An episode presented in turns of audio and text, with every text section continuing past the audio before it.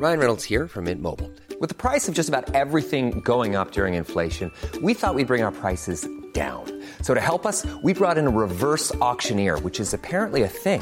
Mint Mobile unlimited premium wireless. Ready to get 30, 30, bit to get 30, bit to get 20, 20, 20, bit to get 20, 20, bit to get 15, 15, 15, 15 just 15 bucks a month. So, Give it a try at mintmobile.com slash switch. $45 upfront for three months plus taxes and fees. Promo for new customers for limited time. Unlimited more than 40 gigabytes per month. Slows. Full terms at mintmobile.com. When you make decisions for your company, you look for the no brainers. And if you have a lot of mailing to do, stamps.com is the ultimate no brainer. It streamlines your processes to make your business more efficient, which makes you less busy. Mail checks, invoices, legal documents, and everything you need to keep your business running with stamps.com. Seamlessly connect with every major marketplace and shopping cart.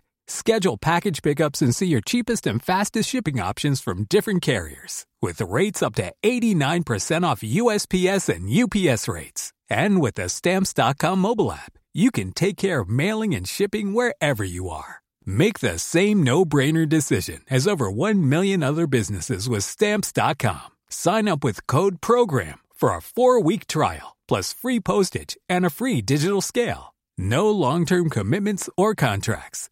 That's stamps.com. Code program. You've made this stage your personal sty.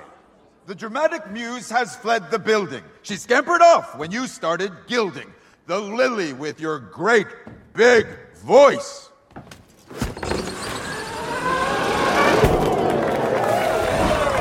poor muse had no choice. That was Peter Dinklage playing Cyrano de Bergerac in the new film Cyrano. Adapted from Erica Schmidt's play, it was directed by Joe Wright. Cyrano is a flawed hero.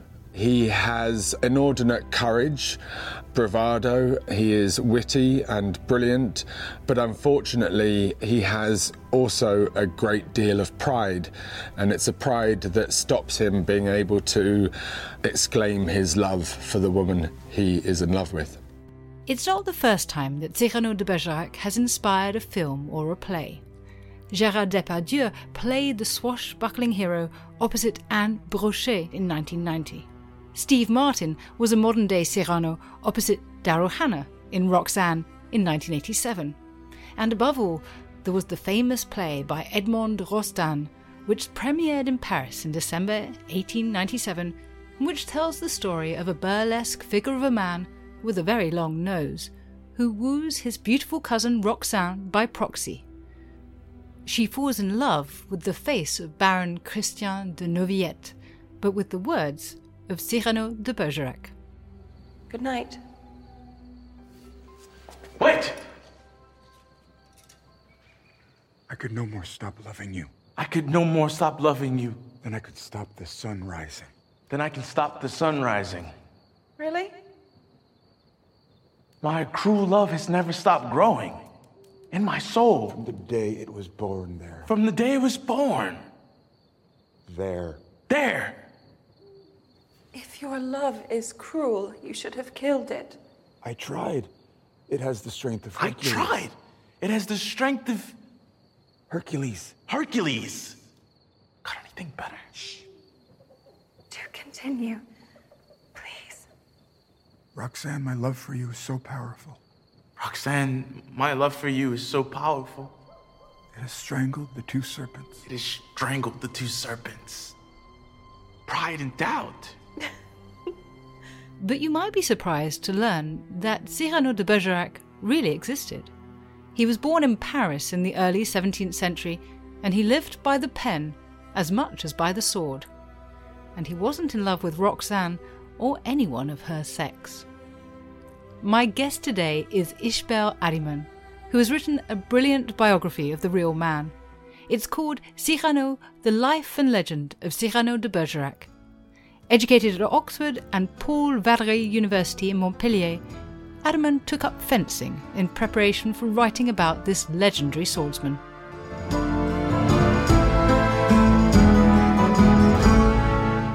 Ishbel Addyman, I'm so pleased to welcome you to Not Just the Tudors. Thank you for sharing with us the true story of Cyrano de Bergerac, whom many people might not even know was a real person.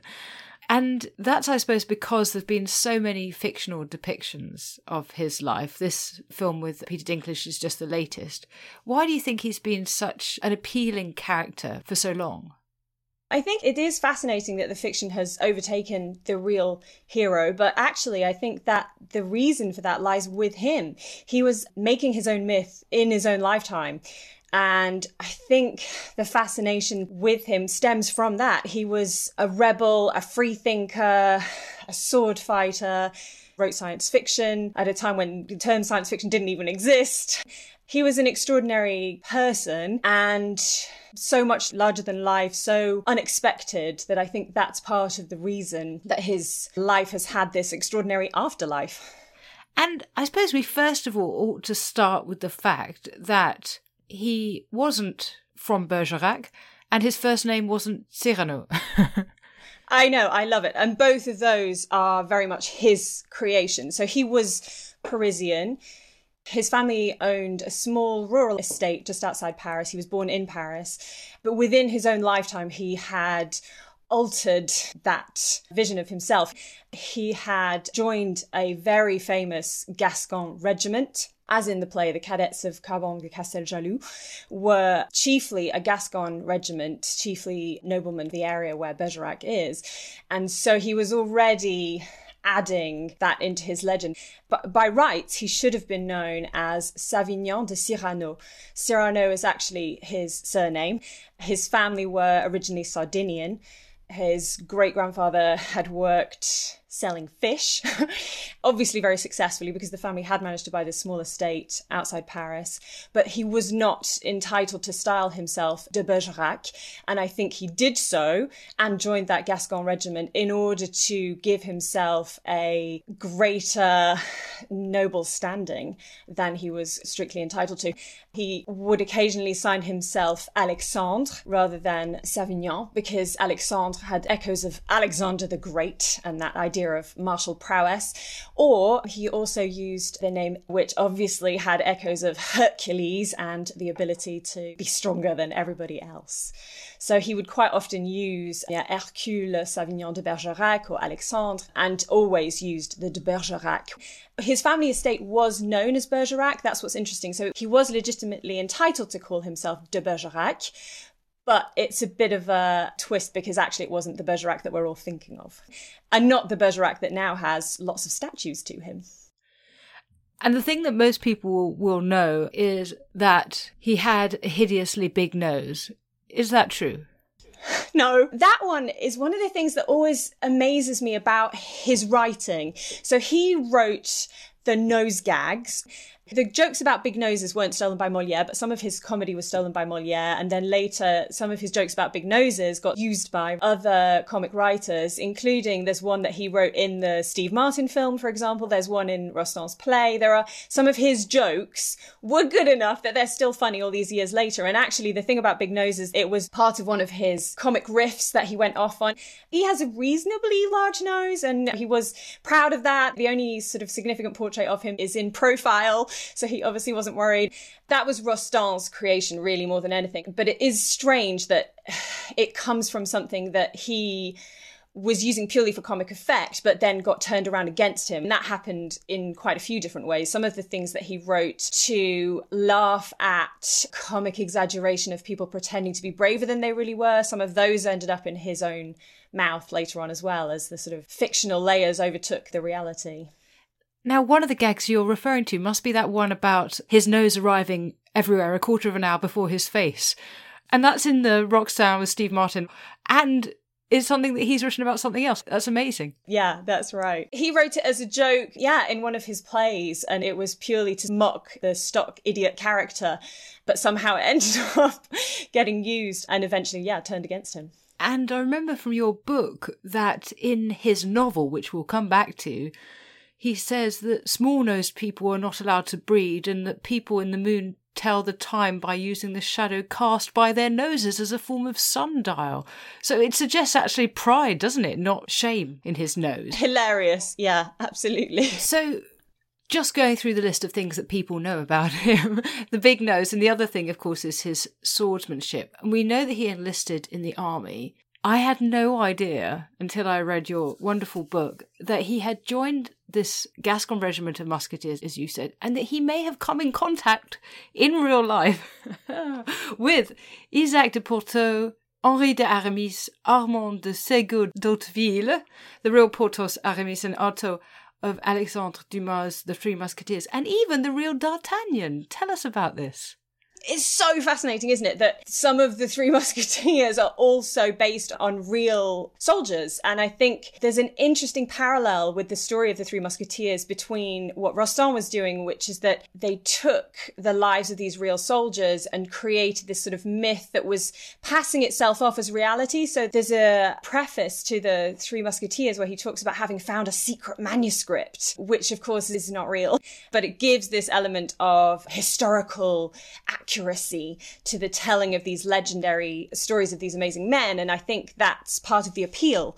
of the Three Musketeers and of the story of Cyrano as well. When the play came out and when the Three Musketeers came out, it was a time when France needed to look back at that era of swashbuckling greatness as a sort of way of reassuring the nation of its own image, which is a very familiar thing that happens in fiction when times are uncertain, looking back and finding an ideal that we can have more faith in than in the uncertainty of the present day can be quite reassuring. And it seems that he won fame in the army quite quickly through his accomplished swordsman skills. That's not a very good way of putting it, but he was very good with a sword. There was an interesting paradox for the armed forces with dueling. So, dueling at the time was almost like an extreme sport. I feel like a lot of the appeal of it for the young men who got involved was that same sense of adrenaline rush, of risk, of being involved in something which was a craze, but extraordinarily dangerous. And Cyrano was absolutely one of the greatest duelists of the age. And as such, when he went into the army, did gain this immediate and incredibly important reputation. I think there are two things about that. The first is that the army themselves were desperate to put an end to dueling because they needed the soldiers to die as cannon fodder and very much not in their own individual questions of honour. So it was very important not to lose the flower of the nobility in arguments with each other in sword fights, they needed them to fight on the battlefield. So that dueling was illegal, but obviously for Cyrano, the great rebel, that was one of the real appeals because he loved to defy authority and anything that was defiance of authority was incredibly appealing to him. He also obviously did have extraordinary skill, an amazing sword fighter. And I think what's fascinating though about the duels that the real honor to be gained in a sword fight was if you were fighting for as little reason as possible. So if you fought because you were the one who had been dishonored, you didn't have as great a reputation as if you fought for someone else. There's a strong emphasis in Lebret, his best friend who wrote the first ever biography of Cyrano. He talks about the fact that Cyrano always fought as a second and that he wasn't someone who went out picking arguments or fighting for his own quarrels, which is slightly hard to believe because as a satirist, he was extremely provocative. But I think there was a real paradox there that actually fighting as a second was all the more honourable because you were doing it for the glory rather than because you'd been offended by someone or because you had an axe to grind. And I suppose from a sense of loyalty as well. Absolutely. And that was one of the things that does come through very clearly in all accounts of Cyrano and perhaps doesn't survive as well in the legend, but that he was an extraordinarily loyal friend. And he himself says, in truth, it is a very great consolation to me to be hated because I am loved, to find enemies everywhere because I have friends everywhere, and to see that my unhappiness stems from my good fortune. Exactly. So that gives us a real sense of a man who kind of lives extremely. You know, he has friends and he has enemies and he sort of joys in both. Absolutely. And extreme is definitely the word because what Lebret says about his very early days in the cadets, and I think there's definitely a sense that he had to do this, but he established his reputation very early on by fighting many duels. And that I think may have happened because having joined a Gascon regiment as a Parisian, he was the outsider and he needed to establish himself. He needed to find friends. He needed to not be that outsider if he was going to get on. And I think the route that he chose was provocation and sword fighting because the Gascons had this reputation of being the boldest, the bravest, the most talented swordsman. And so, yeah, he decided to try and beat them at their own game.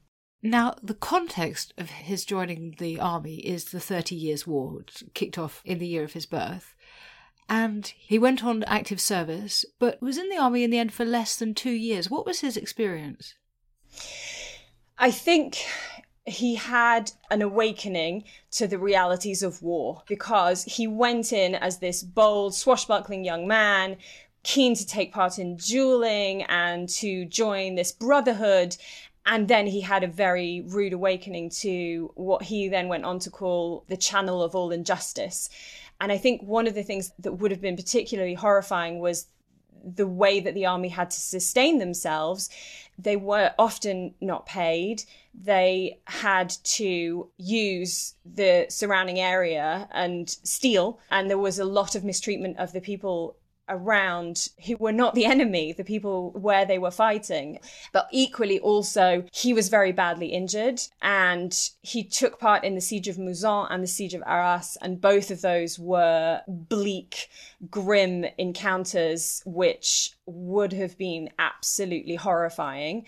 And he definitely was profoundly disenchanted with the army and with the idea of war he writes later that there can never be any reason. He talks about being a citizen of humanity, which to us is an extraordinary thing to see happening at that stage when there was so much conflict. He absolutely determined to rise above the issues between nations. And in fact, when he went on to write a science fiction novel, he includes the work of an important influence because that was very important to him. He didn't like to not acknowledge any sources, but one of the main characters of a source text was a Spaniard, and the Spanish were the enemy in that war. But he and this Spaniard in his book become really good friends and go through this kind of crazy adventure together.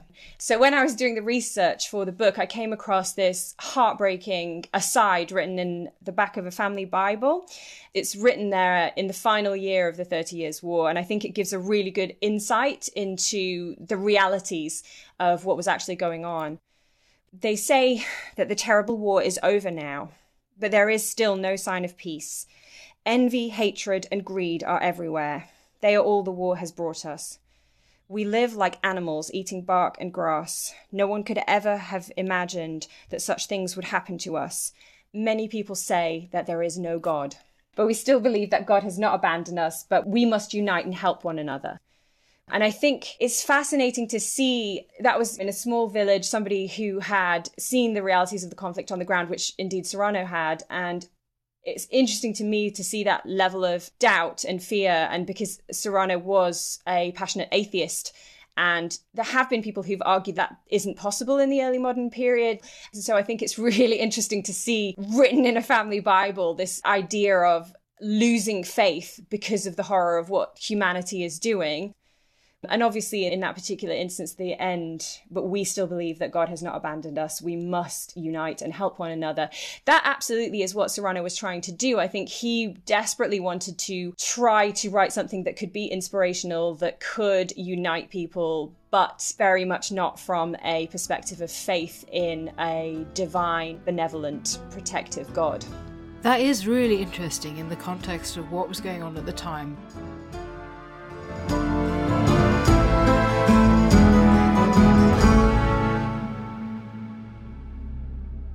The Ides of March, the 15th of March, it's perhaps the most famous, or shall we say infamous day in the ancient history world because it was on that day in 44 BC that Julius Caesar, dictator of Rome, was assassinated in a Senate meeting. But what do we know about the events of the Ides of March 44 BC?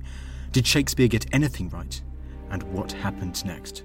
Well, every Sunday, this March on the Ancients from History Hit, we're going to find out. This is the time for our special mini series of episodes all about the Ides of March, the events of the day itself, the legacy of this day in ancient history, some of the characters involved, and so much more. So make sure you tune into the Ancients from History Hit every Sunday for our special Ides of March mini series.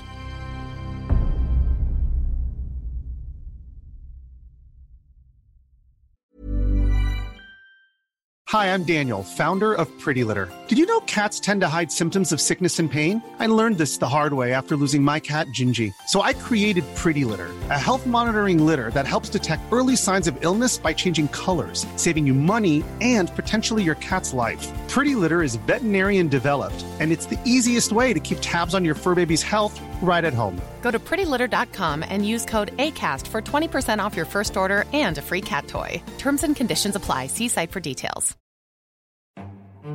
This is After Dark Myths, Misdeeds, and the Paranormal. The podcast that takes you to the shadiest corners of the past, unpicking history's spookiest, strangest, and most sinister stories. I'm Maddy Pelling. And I'm Anthony Delaney. Join us every Monday and Thursday, and we'll take a look at the darker side of history from haunted pubs to Houdini to witch trials and arsenic laced breakfasts. Follow After Dark Myths, Misdeeds, and the Paranormal wherever you get your podcasts. Brought to you by History Hit.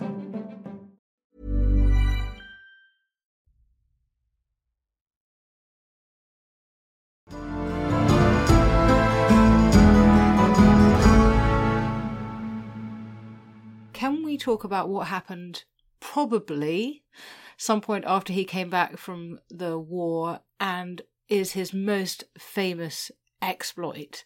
This almost fantastical story of him having a duel with a hundred men. Did it happen? It did happen. It's well documented. Lebret gives several noble witnesses, including the man who went on to become Cyrano's patron and who therefore was important in the production of the works when they were eventually printed, which didn't happen in his lifetime. It's unlikely there were a hundred of them. There are two versions of the fight with a hundred men. One suggests, in keeping with what we've already talked about, this idea of Cyrano as only ever fighting for his friends. So there is the version which appears in the play where he was there to protect Lignières, a fellow poet and a fellow troublemaker. That version, he goes to protect his friend from an attack, an ambush, which he hears is going to happen. I think that's certainly possible. We don't have a definite proof of exactly why the attack happened. I think, given the nature of his later career, it's very likely that actually it was an ambush aimed at Cyrano himself. He was assassinated, and this, I think, was one of the first attempts to assassinate him. And foolishly, they sent nine. He killed two people and wounded seven. You've got to imagine some probably ran away. I think it was probably at least 10. And one of the things I loved about the new film is that they have taken that little bit of reality that was not in the play and changed it from the duel with 100 men to, he says before it happens, I could fight 100 men. And then in the actual attack, he's like, 10 will do, which I thought was great because that's quite close to the reality. There were probably around 10, 12, something like that. But yes, extraordinary. And because he had this audience, he did fight single handedly against that crowd who he defeated. Extraordinary. you can see why people have wanted to tell his story so often because that moment itself is something we've seen superheroes do now for you know decades but actually it has this 17th century origin even if it is a mere 10 as opposed to 10 times as many. It's an extraordinary thing to do. It's absolutely extraordinary. And i think what's also fascinating and returns us to that idea of why are we still talking about him now is that there's an element that must have been stage managed. He had an audience there were people there to be the witnesses. He took people with him and asked them not to get involved. they didn't fight, but they watched what happened. And it speaks to his personality, doesn't it? In that he was so confident going into this situation. Let's talk a bit about then his life of the mind. He came in contact with a great philosopher and mathematician, Pierre Gassendi. What impact do you think he had on Cyrano? Gassendi's impact on him was absolutely huge. He was a really inspiring teacher, and I think that made a huge difference to Cyrano. He was fascinated by the new philosophy and in particular in the scientific revolution. So Gassendi as a mathematician was someone who was very interested in that as well and who I think opened his mind to this extraordinary paradigm shift that was taking place in what was known at the time as natural philosophy, but what we would see as astronomy and the science of the time. So in particular, I'm thinking of Galileo's revelations about the universe. So what was mind blowing. And I think part of the fascination for Cyrano is that it was, of course, a challenge to authority, and in particular, a challenge to biblical authority, because what had happened was the new technology of the telescope had allowed observations and calculations of astronomical features to happen, which had been previously impossible. And that had caused this amazing revelation about the nature of the universe. So, in previous and in biblical teaching, the world was the center of the universe, and we were this still point around which everything else moved, which obviously, actually, the mathematical calculations that Galileo was engaged in proved that didn't work. But also, Galileo's observations of the moon, for example, were particularly fascinating to Cyrano because they revealed geographical features on the moon. So, the mountains on the moon, valleys, craters, so Cyrano took that a step further and imagined that the moon could therefore be a planet and could be inhabited. And the reason that he was so interested in doing that, I think, was partly in order to challenge authority, to suggest we assume we know everything. We assume we are the prime rational creature because that's what the Bible teaches us. But he always wanted to challenge that and to say, actually, the aliens look down on us and they think that we are foolish and misguided and that we don't understand the reality of the universe that we live in, which has its echo in what was widely said at the time about Galileo when on trial that he was forced obviously to recant his observations but that he whispered as he left e pur si muove meaning you can make me say it but of course it moves still it moves. So what you're talking about is this two part science fiction novel that Cyrano writes, The Voyage to the Moon, The Voyage to the Sun, published after his death. It is absolutely chock full of ideas that throw forward to the future in the same way as Leonardo da Vinci's sketchbooks do. Tell us some of those. It's funny that you should mention Da Vinci actually, because in his notebooks, he specifically mentions the fact that the failure to ask questions and to look to books instead of the real world is where natural philosophy doesn't advance, and that Da Vinci's notebooks are all about observations of everything he saw around him, this spirit of questioning.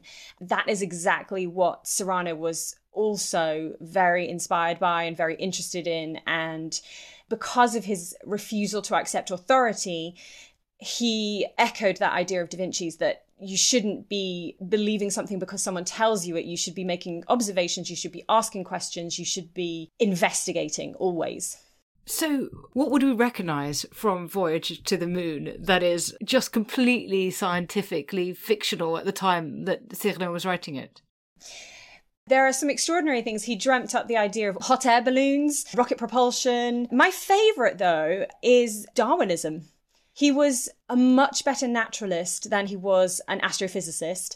His mathematical abilities, I don't think, were quite up there. And a lot of the time, the ideas that he comes up with for the new science don't always follow. For example, the idea that the moon and the sun were habitable. But actually, when it comes to close observation of the natural world, he's unbeatable. And so, one of the things that he wrote is this extraordinary precursor to Darwinism, where he talks about how creation could have happened through a process which we recognize as evolution. Obviously, he doesn't name it that. So, the precursor to Darwinism. But you will say, how could chance have assembled in one place all the things that were necessary to produce this oak tree? I reply that it is no marvel that the material should be assembled in such a way as to form an oak, but rather that the material being so assembled, the marvel would have been great indeed if the oak had not been formed. A little less of certain forms, and it could have been an elm, a poplar, a willow, an elder, some heather, or some moss. A few more of other certain forms, and it could have been a sensitive plant, an oyster, a worm, a fly, a frog, a sparrow, a monkey, a man. Now, it was very bold to be publishing such things at this time. And we think about what had happened to Galileo. It is an age in which you can be prosecuted for what you say. Absolutely. And to talk about creation in that way, in his play, he used the fact that it was a play about antiquity, La Mort d'Agrippine, his tragedy that he wrote. He actually includes the line, These gods that man has created and who did not create man.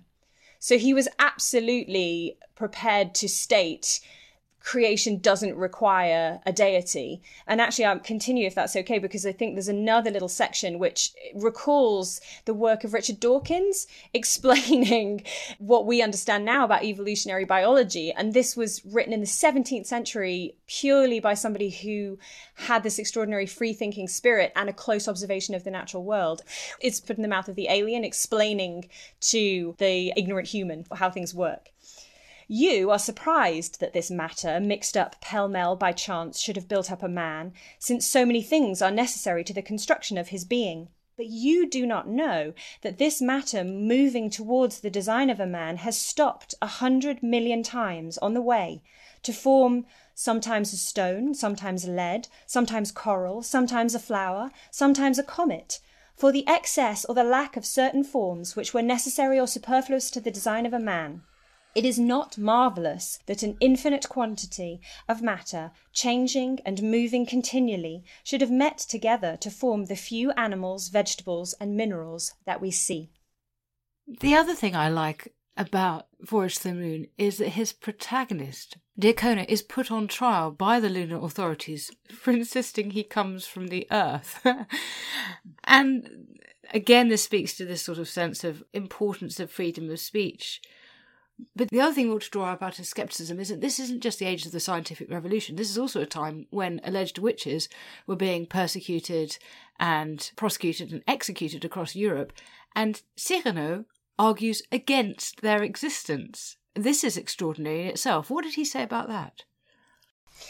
He says explicitly that we should not believe of a man anything except that which is human.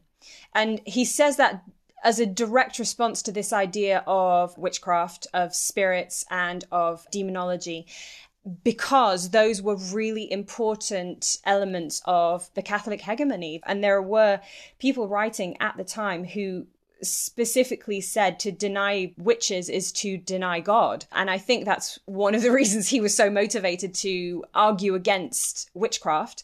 Cyrano wrote two letters about witchcraft. One is for witches and the other is against witchcraft theoretically one is a defense of the idea that witchcraft is real and the other is an attack and a complete dismantling and debunking of witchcraft. Of course actually they're both very passionately anti the idea of witchcraft being real which in itself is extraordinary at the time and brave and risky position to take. The four which is an assembling of all of the possible examples of every bit of craziness that was associated with witchcraft all put together into one over the top description and by putting every single bit of description together, he foregrounds the ridiculousness of what's being claimed. Because when you have one bit of folklore, it can sound eerie, but when you put all of it together, it starts to sound insane. As indeed to us many of these beliefs did, but it's very interesting that we have somebody standing up and saying this sort of stuff at the time. It's interesting. I think partly Cyrano was inspired by Montaigne.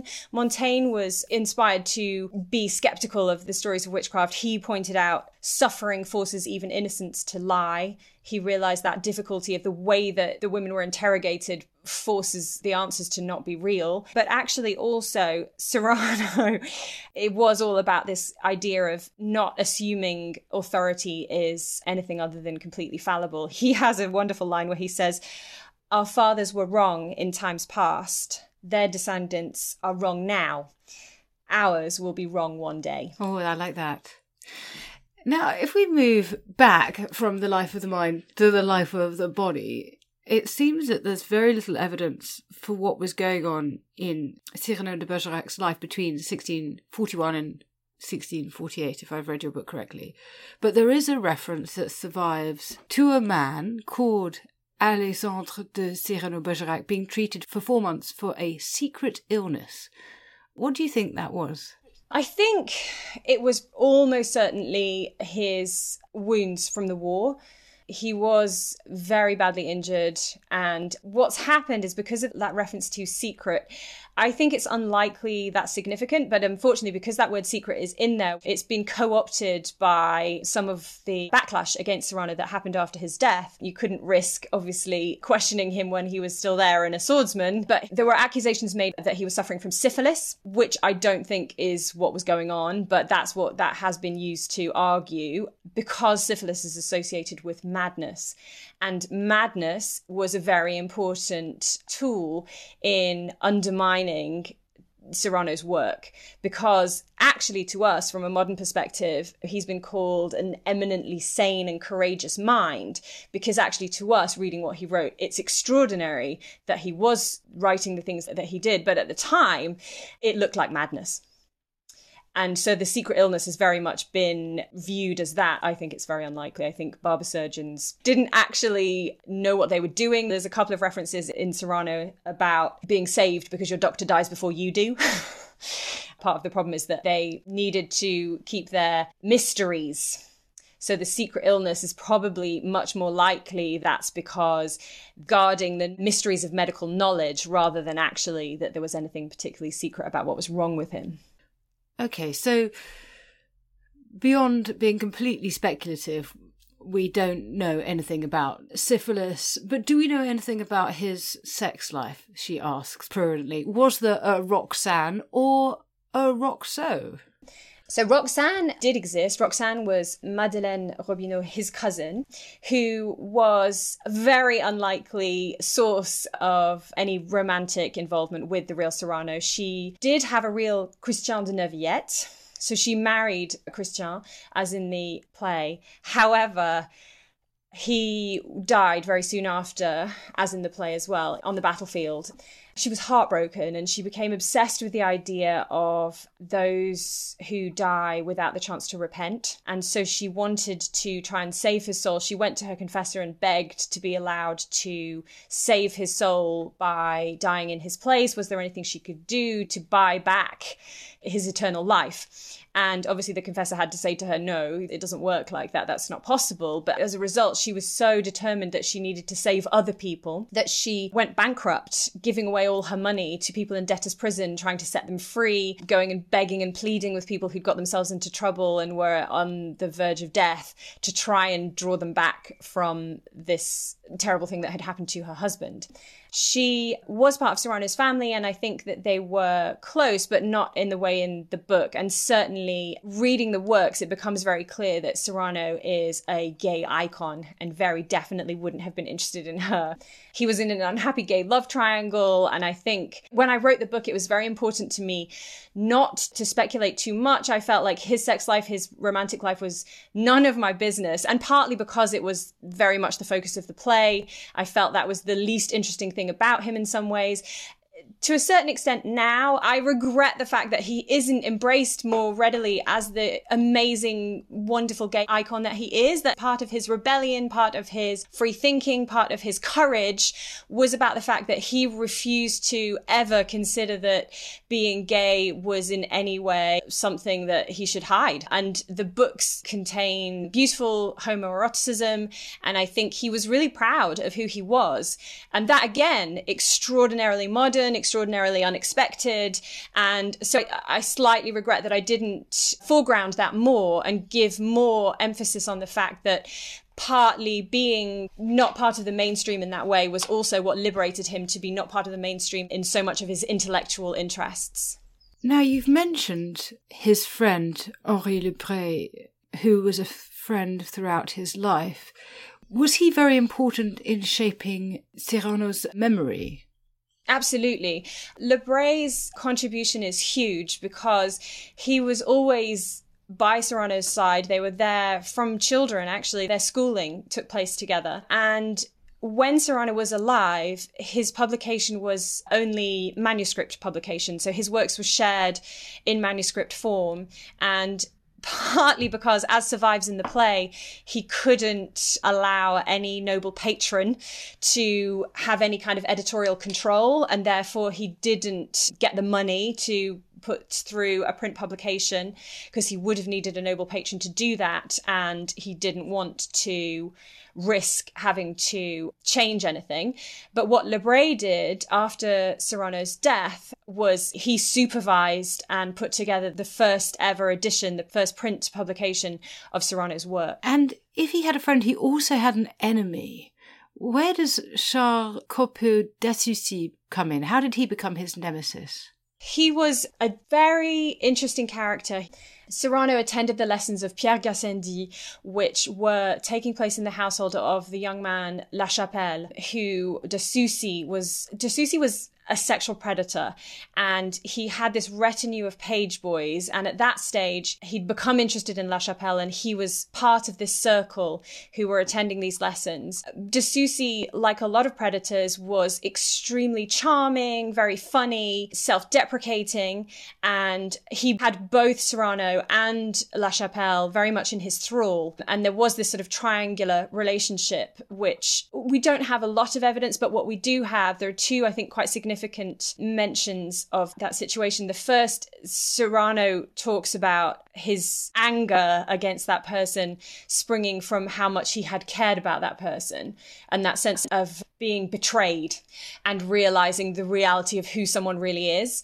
D'Assoucy, on the other hand, he makes the joke himself that he waited until after Cyrano was dead and therefore there was no danger to criticizing him, but he does write some of the most scurrilous attacks on Cyrano that appeared immediately after his death.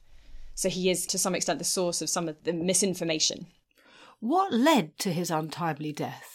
I would suggest that his work, the manuscript circulation of the ideas that he was putting forth were really dangerous. They were part of the idea of the libertins, the free thinkers, and they were therefore a huge challenge to the Catholic hegemony. He did write a letter about a murderous Jesuit, and I think it is very likely that was based on a real threat to his life and his death was an assassination. He was in the carriage of the Duc d'Arpajon, as at that point he had taken a noble patron, and the carriage was ambushed and attacked at close range, and he was shot. And he was only 36 years old. It's amazing that he's this extraordinary, famous character, this sort of hero, and has lived on for so many years, and actually himself lived for so few. It is extraordinary. And I think it always blows my mind that in the biography that Lebret wrote to add to the publication of the works, he talks about Cyrano himself regretting having wasted those 36 years and that Cyrano always felt that he hadn't done enough and that he had so many beautiful days wasted, is how he put it, because he felt that he hadn't achieved as much as he should have done in that time. And then he seems to have developed this reputation, as you've already alluded to, as a madman, and something I had no idea about. Given that he was a man who detested plagiarism, he was plagiarized by no less than Moliere. Tell us about the galère and why we remember the plagiarist and not the originator of the phrase. I think the reason that Molière gets the credit for that scene. So there's galère is still used today in France. It's used to mean being in difficulty, something having gone terribly wrong. Ugh, galère, everything's gone wrong. And it comes from a scene which Cyrano originally wrote in his comedy. There's a scene where they get kidnapped onto a galley and the father is a miser and doesn't want to pay the ransom to release his son from this kidnapping, which has all been staged, it's all a trick, but he won't accept. He just keeps asking, well, how did he get in the galley? Que diable allait-il faire dans cette galère? The question is repeated and repeated to this comic effect because he's sticking on this one point of, but how could he have got there? Because actually, what we know as the audience is that he just doesn't want to pay. Moliere took the entire scene, slightly rewrote it, improved it. Moliere was a much better playwright than Cyrano. Cyrano was never an actor. Moliere was. Cyrano didn't have that apprenticeship in the theatre that Moliere had. So Moliere gets gets the credit because Moliere did it better. But it is interesting. Cyrano is forgotten despite being the originator, despite having come up with the original idea, because he died, he couldn't take ownership of it. And also, Moliere was a much, much more successful playwright. So here we have it. You've given us a picture of a man who has been remembered as a romantic, swashbuckling, occasionally mad, heterosexual hero And in actual fact, you've given us a picture of someone who was a brilliant thinker, a free thinker, almost certainly an atheist, almost certainly gay, and who was challenging the conventions of the period in which he was living, who was known as much for his mind as for his sword. Thank you so much for letting us see the real Cyrano de Bergerac. Ishbel Addyman, your book was wonderful, and this interview has been a great joy. Thank you so much.